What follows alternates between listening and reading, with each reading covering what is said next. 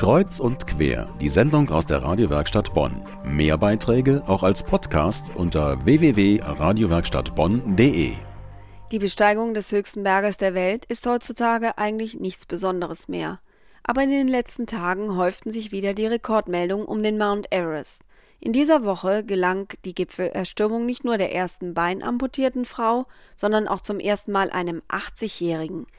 Die neuen Rekorde könnten auch an einem besonderen Datum liegen. Denn am 29. Mai 1953, also am Mittwoch vor 60 Jahren, glückte die Erstbesteigung, als Edmund Hillary und Tenzing Norgay den dritten Pol erreichten.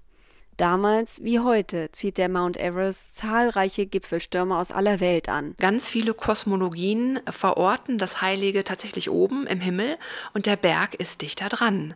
Manchmal sind die Wolken schon, dann ist die Spitze vom Berg schon in den Wolken, also wirklich im Himmel, sodass man auch so eine Vorstellung hat, dass tatsächlich da eine besondere Nähe zur göttlichen, zur heiligen Sphäre da ist. Eine große Rolle spielen Berge schon im Alten Testament. Der Berg Sinai etwa, im Neuen Testament der Berg Tabor. Auch bei uns gibt es heilige Berge. Nicht nur das Kloster Andex in Oberbayern zieht die Pilger in Scharen an. Da gibt es einen Wallfahrtsweg, der den Berg hinaufführt, der auch gar nicht so unanstrengend ist. Der Kreuzweg ist dann aufgebaut und sich dadurch auch spirituell auf den Gipfel, das Ziel, und das ist dann halt der Wallfahrtsort, dann auch vorbereiten kann. Auch gewöhnliche Berge erinnern weithin sichtbar an Jesus Christus. Auf zahlreichen Bergen stehen Gipfelkreuze.